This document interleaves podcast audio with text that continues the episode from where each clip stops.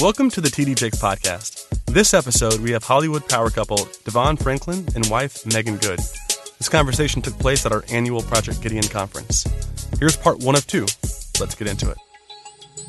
It has often been said that a man who needs a long introduction doesn't deserve one.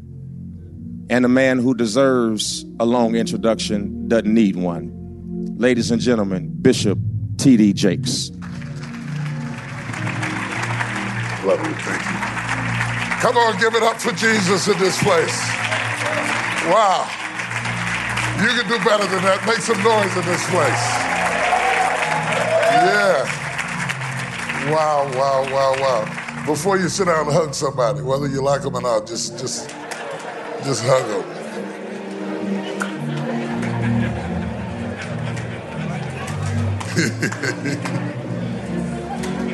David said, I was glad when they said unto me, I was glad when they said unto me, Let us go into the house of the Lord. It was a rare and rich and special honor uh, for me to share the stage with my spiritual father, Bishop Watkins. Yeah, yeah, very special. We have never talked about each other on stage in front of people before or shared the roots. People see the tree, but they don't see the roots. Everything that's worth saving comes from a deep place. Comes from a deep place. And we had to pick what stories we told. I had to pick because I didn't want to fall out in front of y'all. Then when he got to talk about being more blessed than Moses, I had to shut him down because I was going to collapse on the floor. I don't mind crying, but it was going to be like the ugly cry you know, the ugly cry. And I knew it was going to be on YouTube and everything. It was it was going to be that decent cry. It was going to be that, that fallout, all dignity gone, collapse on the stage and turn into a three year old cry. Uh, but I'm so blessed. There were pillars under me. There were pillars under me, and they weren't famous people. See, a lot of times you pick your pillars by the size of the guy's church because you're trying to borrow influence. I would I didn't need influence. I can get my own influence. I needed roots. I needed roots. I needed roots. I needed roots. And I think one of my connections with you all is that I started preaching so young. I started preaching so young. I was 19 when I started preaching. I was 22 when I started pastoring. I was the youngest person in the church, and I was the pastor. And I was telling Pastor Byron Carter back in the back that I uh, I was conducting funerals in a 1979 silver anniversary Trans Am. And everybody else had black cars. All old preachers had black cars, and they looked real preachery. And I was leading the funeral procession. it kind of messes up the image, you know. yeah, because I was trying to manage who I was with who I was. And they were contradictions. Because had I been who I was, I was 22, but I was a pastor. The oxymoron of living between my calling and my youth was perplexing. So I'm a perfect guy to talk to you. I pastored two years single. I pastored two of my old girlfriends.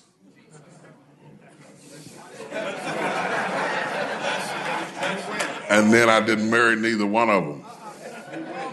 And went to another city and married a girl and brought her back to the church. And they said she was a witch. And they said she had a spell on me and they formed a prayer circle to try to break the witchcraft that had taken over the pastor. See, I just say that so you can get that, you know, whatever you're going through, call me. yeah, she survived all of that, you know, all of those stages and ages and everything, and to have survived. I can't really make you know what it was like for me to stand on stage with Bishop Watkins because you see us now, but we see each other through the ages and how rich it is to have a relationship that survives. It's worth the fight. It's worth the fight not to have to explain yourself. There's nothing about me to know that he doesn't know. Nothing. Nothing about me that he doesn't know. There's nothing about him that I don't know. If he were to die and come back, we wouldn't have to talk about nothing. Real mentorship requires complete nudity.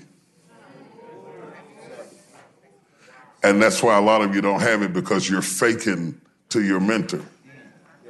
And it's like wearing clothes at your doctor's office.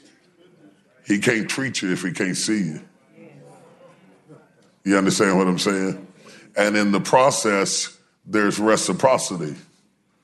No matter what's wrong with you or right with you or, or you're struggling with, you still have something to offer, and what you're trying to do is to get the cream to come to the top.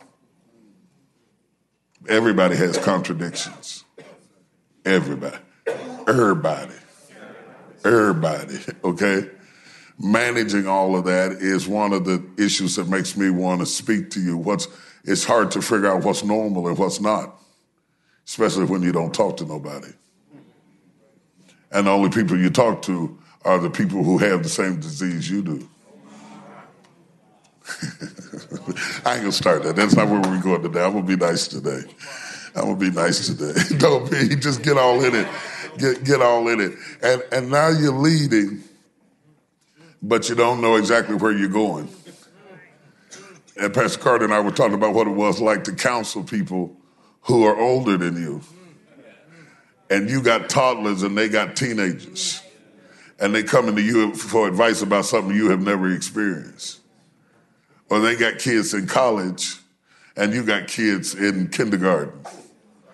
And there you are supposed to be an expert about something that you ain't that good at yourself. The pressure to be masterful when you're screaming to be somebody's student. I pray that when this is over that you would have the courage to be a student again. That you wouldn't be so egotistical into trying to impress somebody with how bright you are. I pray you'd be a fool again. The smartest people that I have ever met were only smart because they came at life from the position of a fool and dared to ask the questions that insecure people don't have the courage to ask. You have to be a big person to make yourself vulnerable. Little people try to make themselves big. Big people are safe enough in who they are to be vulnerable. And out of that comes the wellspring of greatness. It's not that you're trying to look good for the moment. You're trying to be masterful for a lifetime. And so everybody's teacher is somebody's student. Everybody's scholar must be somebody's fool. Do you have the courage to be both? When Samson says he has no place to lay his head, he says, I'm so mighty that I don't have any place to be weak. You cannot continue to be mighty publicly if you can't be weak privately. So we're going to have a good day today, okay? How many of you are glad you came? We've got some good stuff in store for you. I want to say to you, preaching is important. It's real important. It's, speech is important. I want you to get on your software programs and download software programs that feed you a word a day. And I want you to take that word and use it all day long until you are not limited in your vocabulary. Rembrandt, no matter how good he was, couldn't paint if he didn't have the colors. You can't speak if you don't have the language. You won't be locked down to colloquialisms. If you have an extensive vocabulary, you can operate in both worlds. You can break it down when you need to break it down. You can build it up when you need to build it up. And you will teach your children to speak. Come off of them iPhones and talk. People will never know your heart in a text. That's why you're so empty.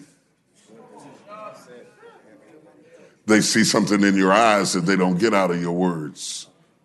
Don't hide behind them machines. Those machines are a blessing and a curse to you. Have the courage to face somebody and talk to them and tell them what you feel.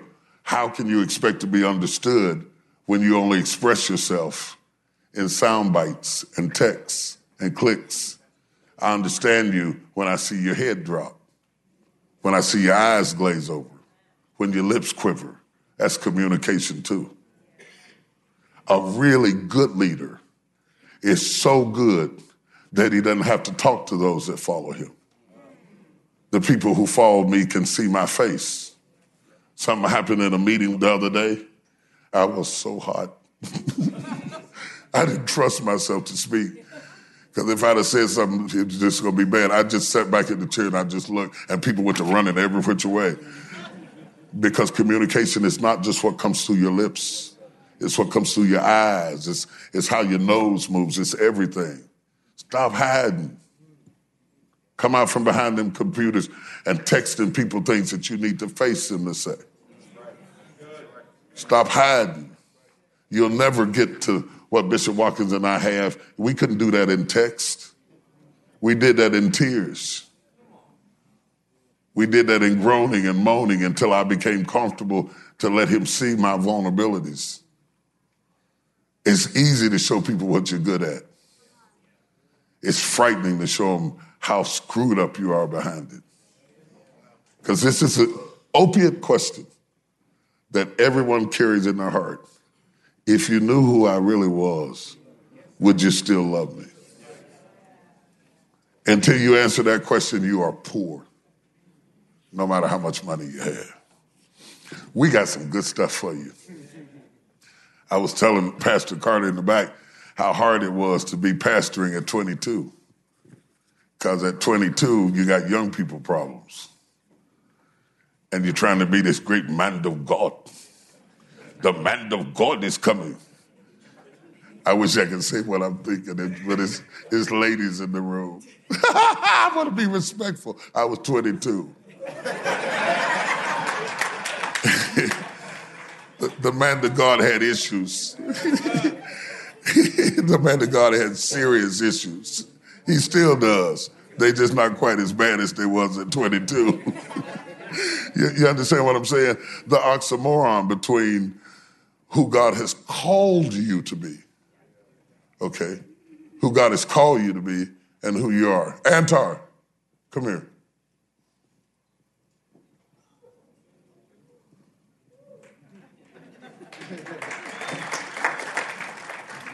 Look at how long it took him to get up here. I called him to be. When I called him, he wasn't here.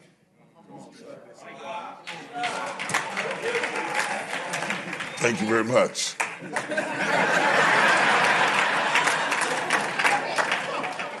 When God called you, you are not. And you have to journey he started coming and somebody got in his way. He had to move around him. He had to run. He had to come around the corner. He had to come up the steps. And finally, he reached the hope of his calling. And I waited on him. You see.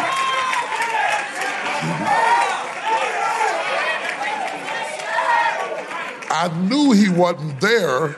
That's why I called him.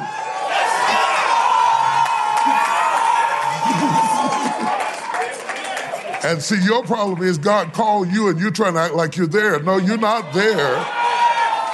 You got a journey to be there. You're going to spend all of your life running up the aisle, coming around the corner and coming up the steps and dodging people and making mistakes. And finally, when you get there, you finish. Tell somebody, say, he called me. you, you, you,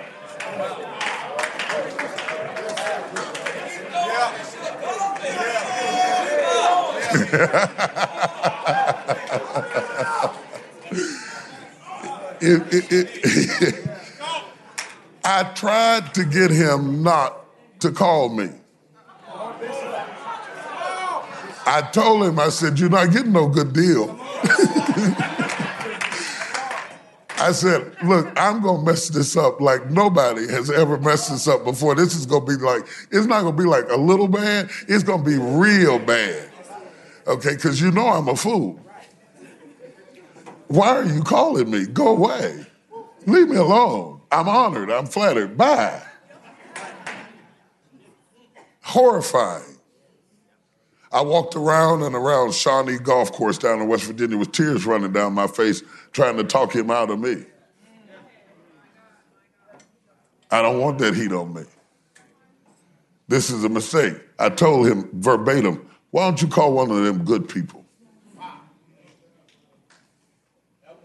Call one of them good people, and I'll help them. Leave me alone. Because I'm not there. I'm honored that you know my name. And in the midst of all of them people, you called me. So I stopped what I was doing and I turned my head. But look at how far I got to come to get to you. And I'm not sure. This is verbatim what I told him. I, I can see it right now. I said, You're asking a crippled man to run a race. How can I win? My legs are twisted. My feet are broke. And when I started preaching, see, what you have to understand is your pain is your power. Your pain, your, your dysfunction is your function. Your pain is your power. One of the greatest messages of my youth was Mephibosheth. I could preach Mephibosheth until you fainted. They literally had to carry people out of the church. One woman, they had to get baptismal robes and wrap her up in it. She'd come completely out of her clothes. And I was still preaching Mephibosheth. And the reason I could preach Mephibosheth with so much power is because I was Mephibosheth. I could describe him because I was him. Somebody dropped me.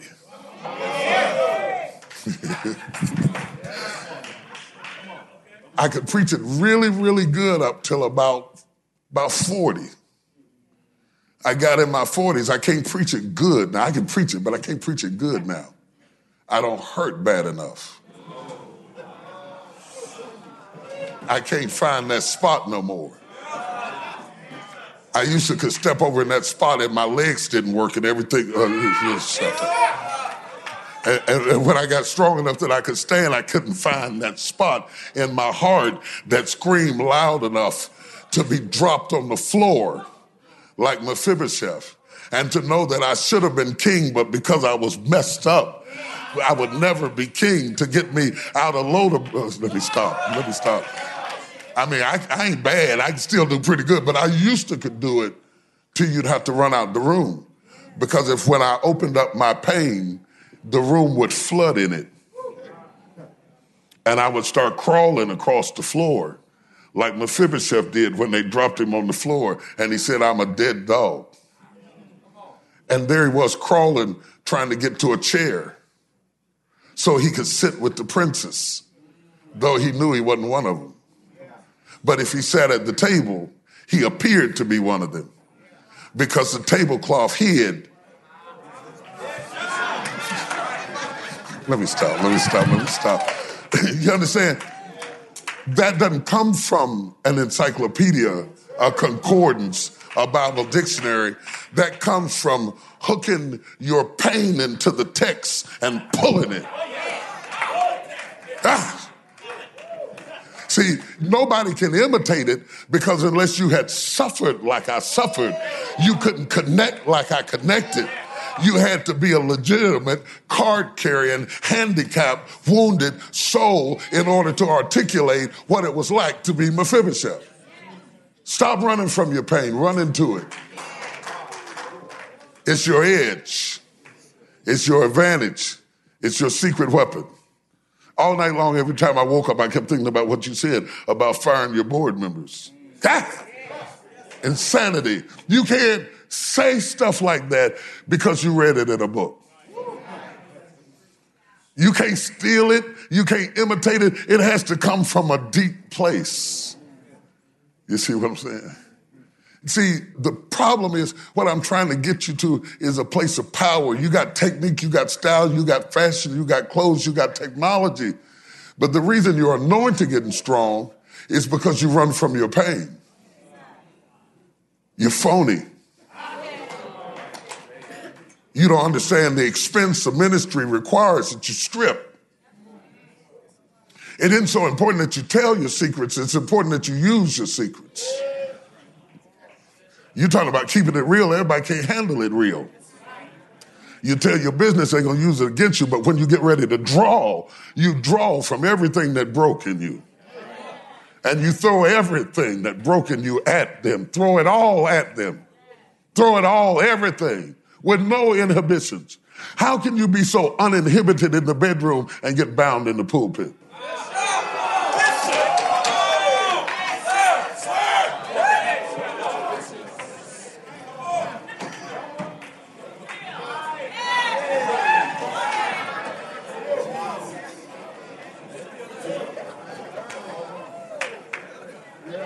God doesn't recognize you.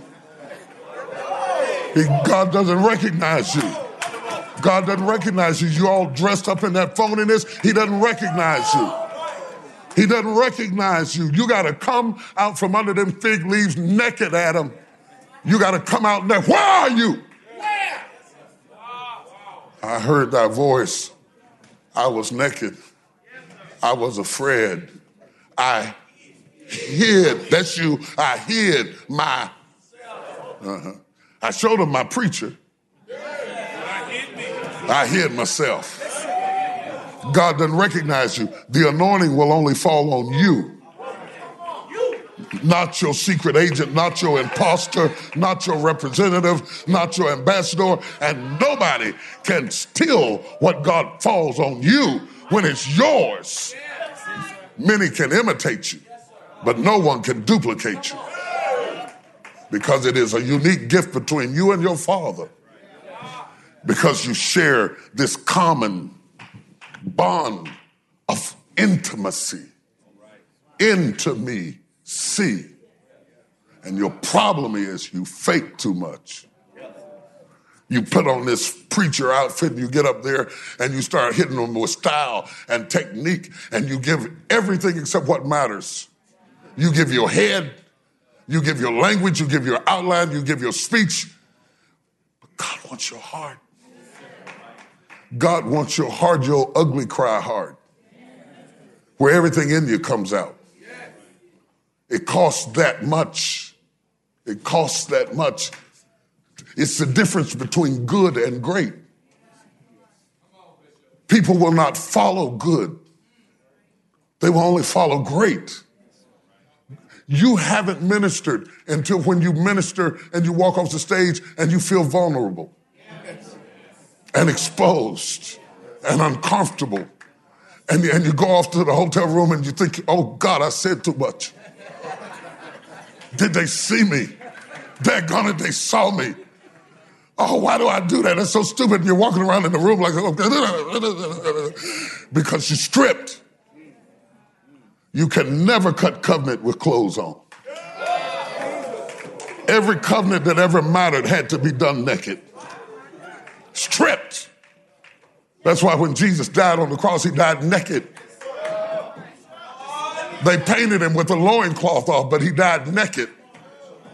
That was the shame of the cross, that he was naked before his followers, stripped. They stripped, oh, let me stop it. They stripped him that you might be covered. They stripped him and put a crown of thorns upon his head. And when he bled, the only thing that covered his nakedness was the blood.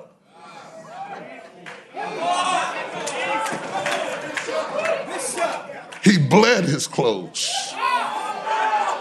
He was wounded. Let me stop. Do you understand what we're trying to give you this week?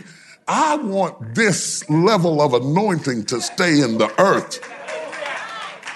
I don't want us to die and not be here because that is the power of God. not the style, not the technique. I'm talking about understanding the text till you become one with the text and you feel the Savior's shame standing on the cross in front of people who admired him naked. It's not hard that he walked on water. That's glorious. He raised the dead. That's glorious. But to be naked on the cross and have to bleed your clothes, that's the gospel. And he told you, pick up your cross and follow me. I'm going to show you how to do this. And there you are in a three piece suit on the cross, talk about wondering why it doesn't work. It doesn't work because you're not willing to strip. You preach about faith, but you don't tell us about fear. But it is the fear is the canvas that the faith is painted on. And so your message doesn't resonate, and your church would quadruple if you would pay the cost of discipleship. You got our clothes, you got our style, you got our technique, you got our titles you don't have our pain. You have it, you won't show it. You hide behind your electronics. And you show us good pictures of you so people will like you. And you think that if you get enough people to like you, you will like you.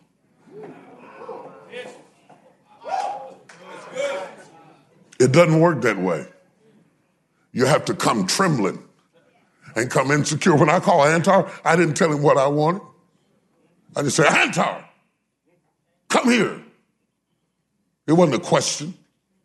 It was a command. I mean, come like you are. Come not knowing what I want. Come not knowing what's going to happen.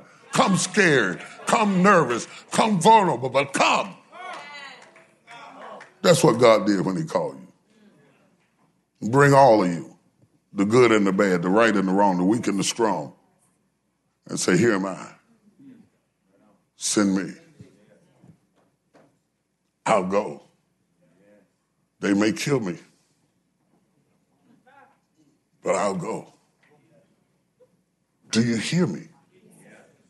See, you, you, get into arguments about who's the baddest preacher and who can preach the best. It don't matter about style.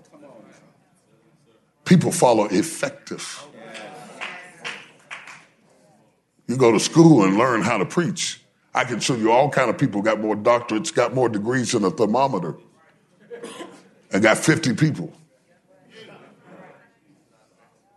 Because they're throwing their head at the crowd, but not their heart. Now, God bless the child that can throw both. Because if you have your head right and you know your stuff, nobody can ever take knowledge from you. They cannot take what you know. And they cannot take what you've been through. They cannot take what you've been through. And what I'm trying to get you to do is to produce on a higher level and to think on a higher level. When Shonda was talking yesterday, I thought, don't joke about that. It costs her too much to say that for you to laugh. It's stupid, it's silly, it's the wrong time to laugh. Mentoring will tell you what's funny and what's not laying around for days and days with no name because you wasn't what your parents expected. That hurt to say that. That's what I mean about stripped. Everything you say that is important will come from the place of your pain. And I know she went home and wrestled with maybe I shouldn't have said it. You did, didn't you? I know you did. That's why when you preach and if you do it right and you come back from ministry, who you come back with is important. Because if you are Samson before the men, what you need is a place to lay your head. You don't want to have to come home and kill something else. I've been killing all day.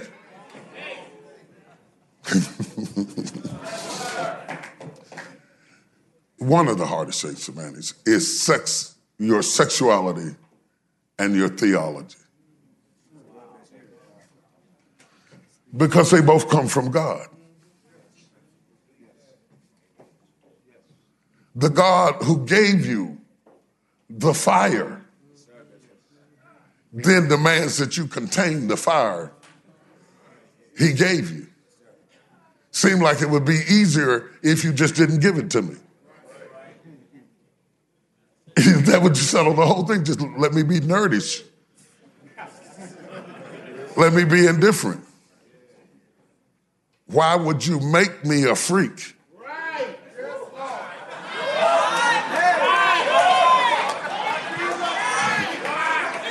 And then tell me not to be freaky.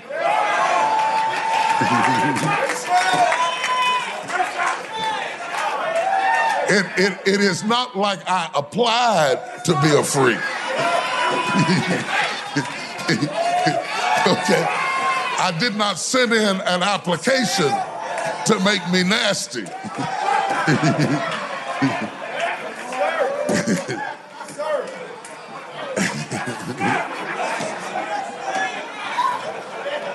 Y'all can't handle me. Let me go on back. yeah. I didn't campaign for it or nothing like that. It just happened. It comes with being creative. See, a creative mind always wonders.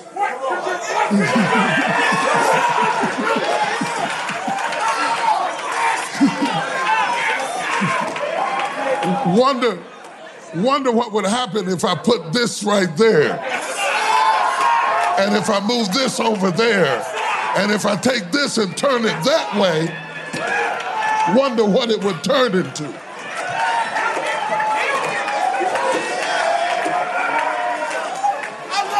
See, you thought you was the only one, didn't you? My baby boy had his 16th birthday party at my house. I let him do whatever he wanted to do. He blacked out my living room, moved out all the furniture, brought in lights, and brought in all of his friends to have their 16th birthday party. And so they had the music going, and they was rocking, and they was reeling. And I tried to give him a little bit of space, but not too much. So every now and then I'd walk through, you know. Just like I was going to get a Coke or something, just checking them out. And so one of the little kids at the high school, I call them little kids, but the high school kid, one of the kids, he was just a rocket. And he was a real, and he was going to educate me. He said, hey, Bishop, he said, this is how we do it. And I said, hey, son, I said, that's how we did it too. That's how you got here.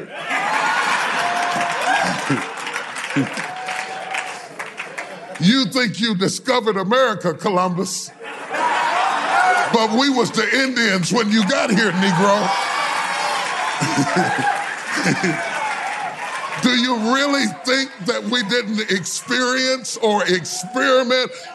Y'all are so funny because you think you're the first young people. It's so crazy. We invented freak. We were the generation who burned our bras and, and we had orgies and we were the generation of Aquarius. We were Woodstock. We was high when you were sperm cells.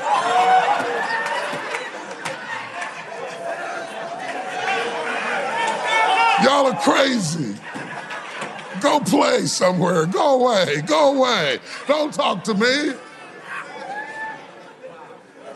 The fact that you think you are exceptional gives you permission to be dysfunctional.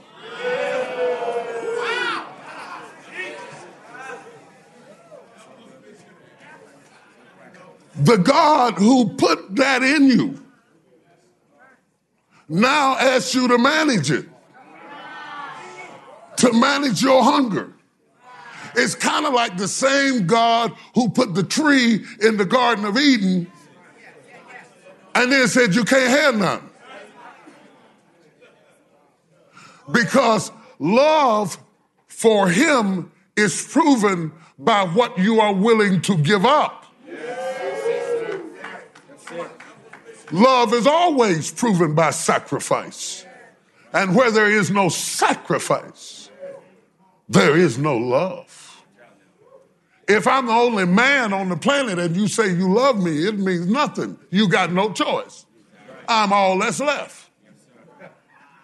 But if you walk past the hundred to get to me, now your presence says something because you preferred me. You said, This is how much I love you. I'd walk past this and this and this and this and this to get to you. Abraham said, That's my son. Ishmael is my son.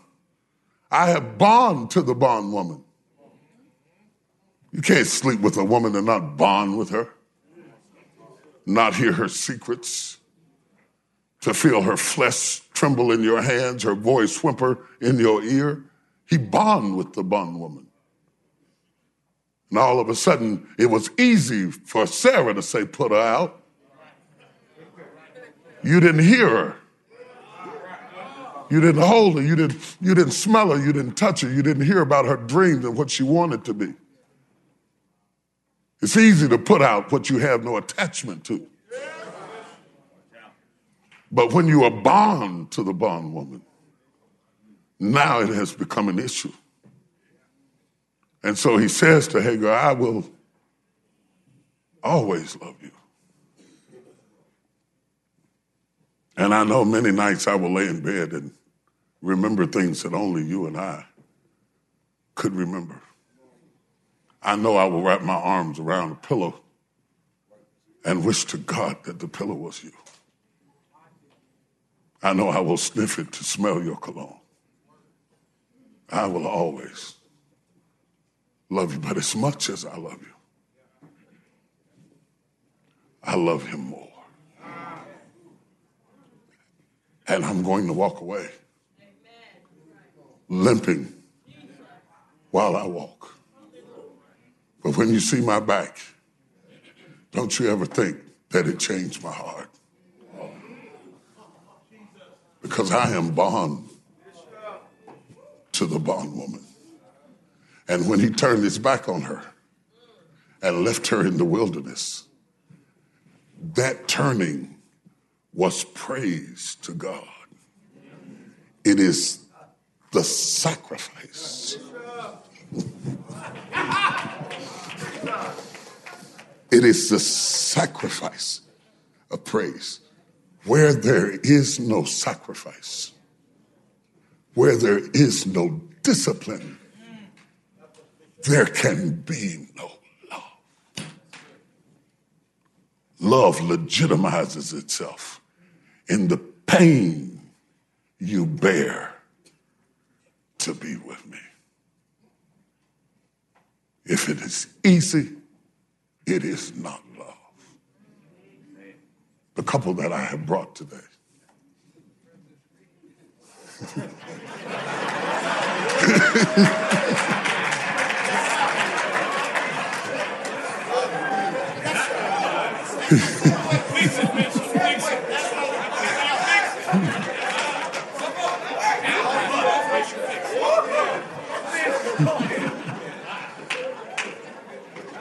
paid a price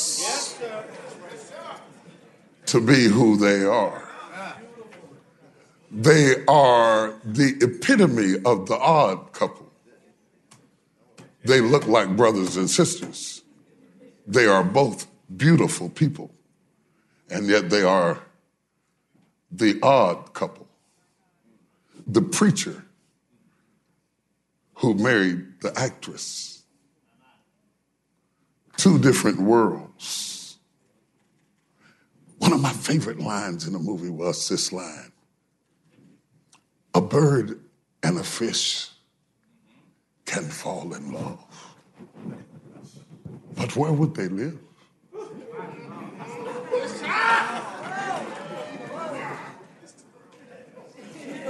This bird and this fish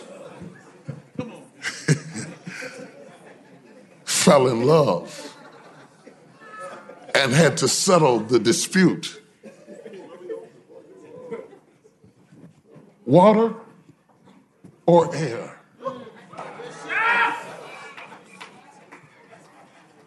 But real love always finds a way. Meagan Good is an award winning actress. And producer who most recently starred in the lead in the Fox series Minority Report.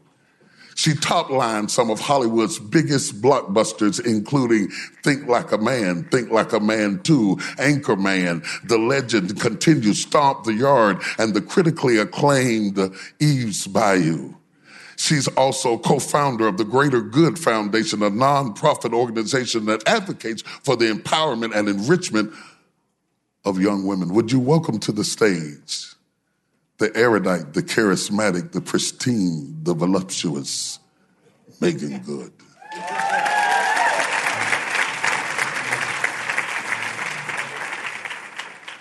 Set her right by me. I want you to sit right there, baby.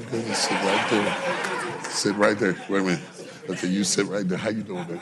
Good. I love you. I love you too. Get this picture. Before Devon comes, get, the, get this picture. Put this on Twitter, Instagram, Facebook, Snapchat, everything.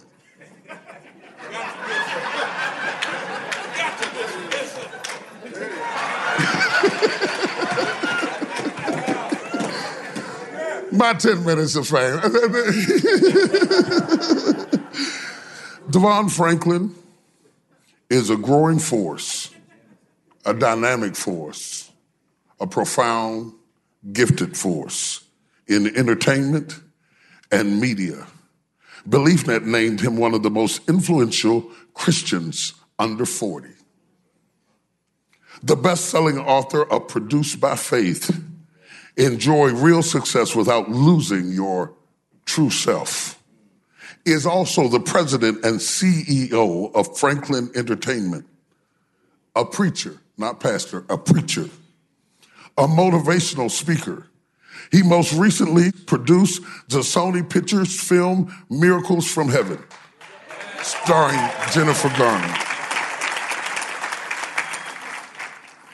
We really co produce it, but it's his bio, so I'm gonna let him have it.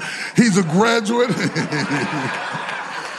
He's a graduate of the University of Southern California. He is the Boaz to Meagan Good. They were married in the summer of 2012 and now they live in Los Angeles, California. Would you welcome to the stage Reverend Devon Franklin? Come on, clap your hands, Megan Walker, would you?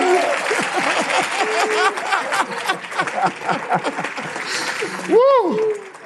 Have a seat. What's up? How y'all doing? How your mama is? this is uh, an exciting opportunity. You're very unique people, very gifted people. I set the stage the way I did because I wanted them to understand or to sense the bridge that you built between two worlds to come together. I recognize uh, the beauty of love and marriage. Let's begin by telling them how you met. Devon and I met um, about five years before jumping the broom um, on a general meeting where I came into his office. He had seen this little movie that I did, and my manager had set up the meeting for us to meet. And we just kind of bonded over being Christians and being in the industry. And, you know, I thought, wow, he's really cute, but, you know, he's the guy who gives you the job. So beyond that, I didn't think anything else. And then over the years, I would see him at different church functions, different industry functions, whatever it may be. And it wasn't until jumping the broom, which you also produce, yes. that we uh, came together and got a chance to get to know each other as friends, strictly platonically, but just getting to know each other. And I remember saying to a friend of mine at the time, I was like, wow, that's the kind of guy I wish I could marry because of his humility, his heart, his love for other people, just totally what I kind of felt was almost out of my league. And so, um, at the time i was getting out of a relationship that i was in for almost four years and god was dealing with me about that. And in that prayer time that i was just like lord what do you want me to be doing? God was like get out of that relationship. Spend time working on yourself. And by the way devon's your husband. And i was like what? And i was like okay. I was like lord what do you want me to do with that? And he was like nothing. Just work on yourself. And it was about nine months before devon actually asked me out and in that time, I realized why he wanted me to work on myself. And it was because I was so damaged from past relationships. I was so damaged from all the baggage I had picked up, from all the insecurity, from emotional abuse, rather done to me or done to myself. upbringing, whatever it may have been. And so that time was God really wanted me to start preparing myself for what was coming next. Wait a minute, Meagan. How in the world could a woman like you have insecurity? You're absolutely gorgeous. You're young. You're successful. You're accomplished. You're articulate. You're well spoken. You've got clusters of women who are haters just because you are so successful. And you're saying that beneath all of that, it is yet possible to have insecurities. Absolutely. Thank you.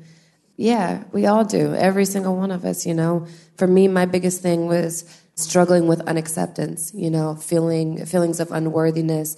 You know, I didn't grow up in the church, but I got saved when I was 12. I was baptized when I was 19. I've always had a strong relationship with God.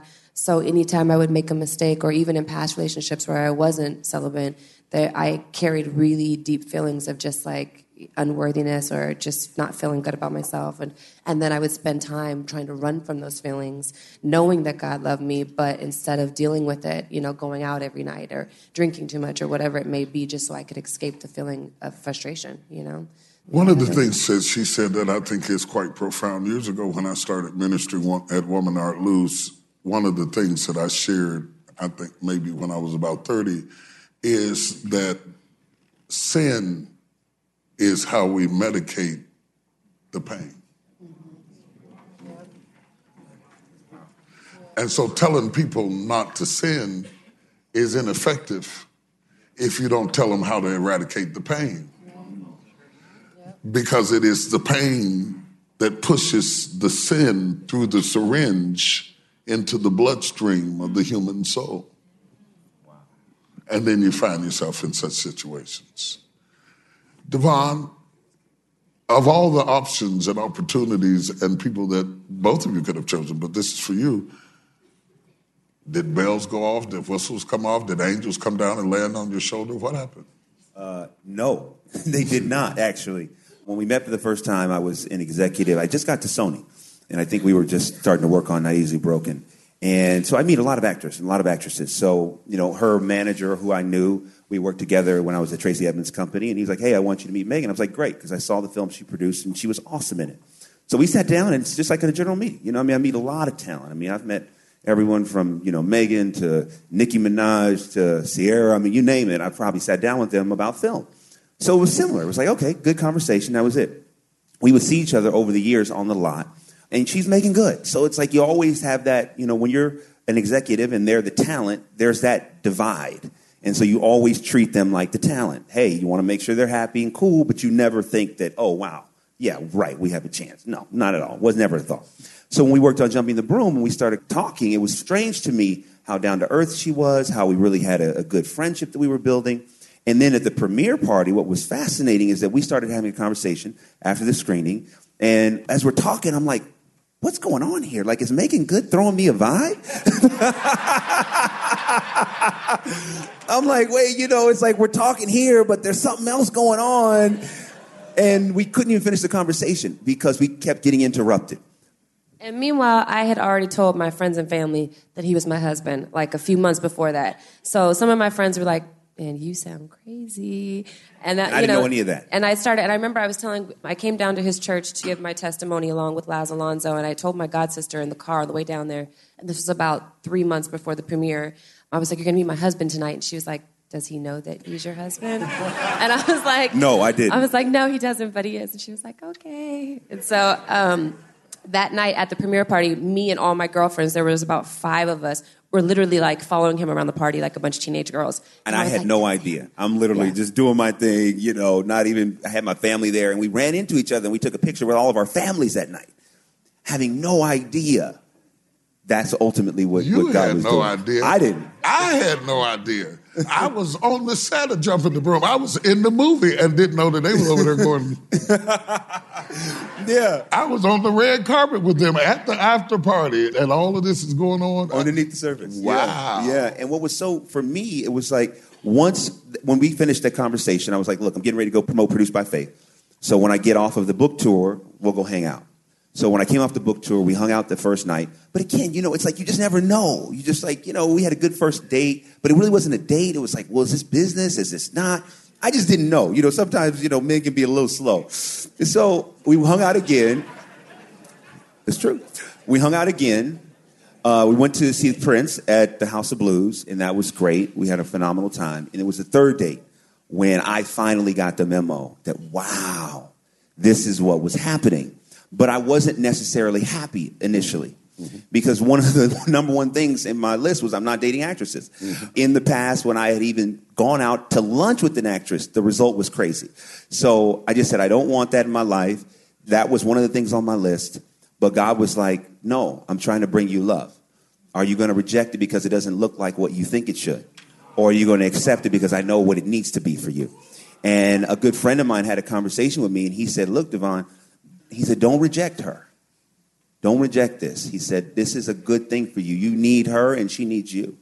And I'm grateful because there was a time when I was like, I just don't know. You know, the paparazzi, the celebrity, the act. It was just like, that wasn't my life. That's a lot. It's a lot. It's a lot. And, you know, it's like love is strong, but it takes a little bit more than love to be able to make things work. So I was nervous, but I'm grateful that I hung in there. When you look at when you marry somebody, you adopt their demons the paparazzi, the lifestyle, the world, their past, their childhood, their family, both of you. and your worlds couldn't be any more different in a lot of ways.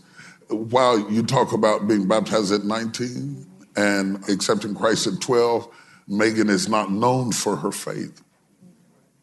She's known as an actress. She's known as her career. She's known for her talent and her beauty and that sort of thing. On the other hand, your brand has always been around faith. You're a pastor in the Seventh day Adventist church, a very conservative church, extremely conservative church. I mean, it's not like it's the Church of Christ, okay, or some other denomination that might think differently. They're very fundamental. And you branded yourself there and then reach beyond it. And yes, you're branded in Hollywood. You're already to a degree leading a double life. Between being a preacher and being a producer is two different planets. Okay? A producer means you got to go to the party. Because the deal is done at the after party. That's where everybody is. But a preacher says you can't go to the party. So you have to already be disciplined to balance go to the party, but don't go too far. So you're, you're already doing this. Let me entertain you. Praise the Lord. you know, you know, you're already doing that. Okay, I understand that. Okay, and now you marry into this situation and then make the decision to wait. Tell me about that. How did you? I mean, did you like pull straws and uh, did, did, you open up a, a, Chinese fortune cookie that said they that wait upon the Lord? I mean, you know, in the prime of your life, young and everything like that, you know, and so forth and so on. Yeah. Who brought it up? I can't even remember. I I had decided just before him and I started dating that I was going to be celibate. And I was talking to my friend Tasha Smith, and I was telling her, I was like, you know, God told me that Devon's my husband. And she was like, wow. She's like, did you know he's in ministry? And I was like, no, I didn't know that. And that probably would have scared me away. But the truth is, is now that I know, I know that I know that I know that he's my husband, so it doesn't matter. She was like, that's good. Um, did you know he's been celibate for like 10 years? And I was like, what? And I was like, well, I'm celibate too. And she was like, no, girl, he's like for real celibate. And I was like, I was like, so am I.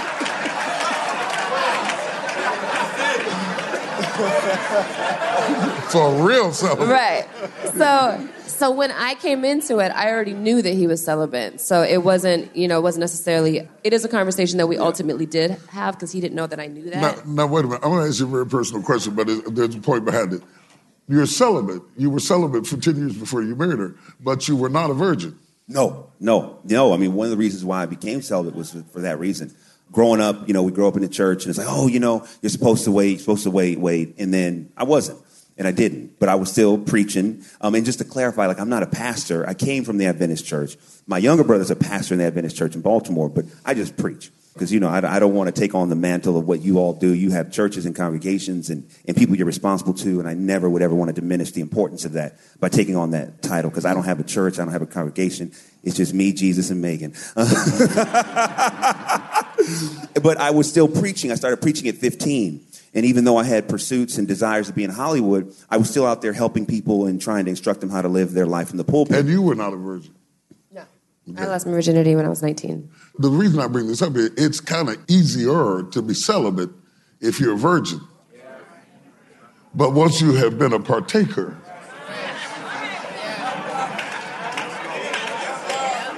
it sets some stuff in motion. Come on, see, see, because the Bible says about sex that Adam knew Eve. It's headspace, it's knowledge, it's intimacy. And once you know somebody, even if you don't know them anymore, every time you see them, you know them.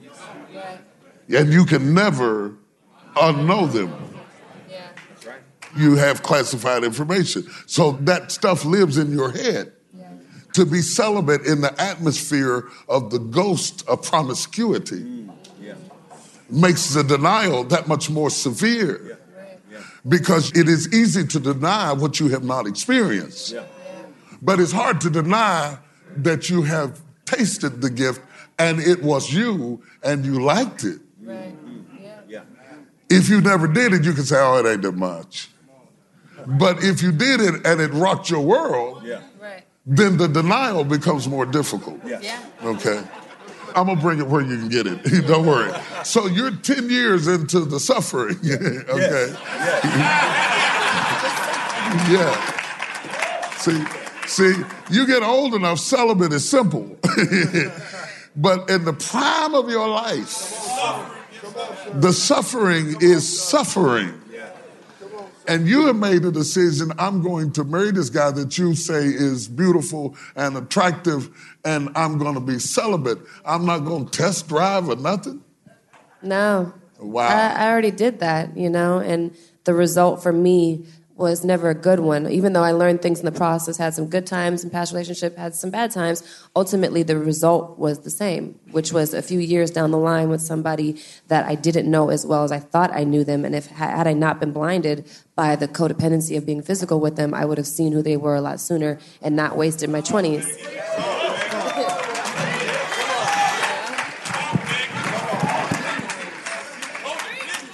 Hold my mule. So, so you made this decision to be celibate. How long did you date before you got married? Uh, a little over a year. Yeah. Yeah, a little over a year, with the spotlight on you. Yeah. What made you decide to go public about the wait? You know, it really came from as we started sharing our story. Um, you know, first the news broke of our engagement. We didn't have anything to do with that. TMZ blasted it out across the world, and then everybody knew because most people at that point didn't know. Wait, wait, wait. I want, because you hit something, it's one of the reasons I wanted you all to be here, and thank you for coming. When you're a leader, you live your personal life in the spotlight. It's true. When, when, before you pray for the light, may I please warn you about the heat? You cannot have light without heat. The light might be sexy, but the heat just burns. It burns your children. It burns your wife. It burns everything. Just because you can handle it don't mean your wife can handle it. When you open up to bright light, it's going to hit what you want it to see and it's going to hit what you don't want it to see. And I thought you all were perfect to have up here because we have pastors who are in the light in their community in the way that they've never been before. Talked about in the beauty shop, barbershop, blog sites, everything else. It's no longer where you have a mistake and it's a private mistake. It is public. And once it is public, it never goes away. And if there's anything unique about your generation beyond anything we could relate to, we got talked about in private places. We were the object of gossip. You get talked about in public places in forms that will never go away. Yeah. Now you have to live with the scandal at a click. So I want you to Google me so you can invite me to preach, but I don't want you to Google me and find out what they said about me. You have more to lose than any generation before you ever had to lose just by being human. And the people who are talking about you are human too. You are held to a very high standard. Everything you did before is irrelevant. Once you step out and say, I am the man of God, people really hear, I am God. They really want you not to be his ambassador, to be him. And now you are the first species on the planet to have to hide or manage or kill or chain up your own humanity. It's like a bird who runs for president of the birds, and now that he's the president, they chain his wings and say you can't fly. And now all the other birds are flying all around you, and you have to assume a position that is unnatural for you for the cause. You cannot fly with the birds and lead them.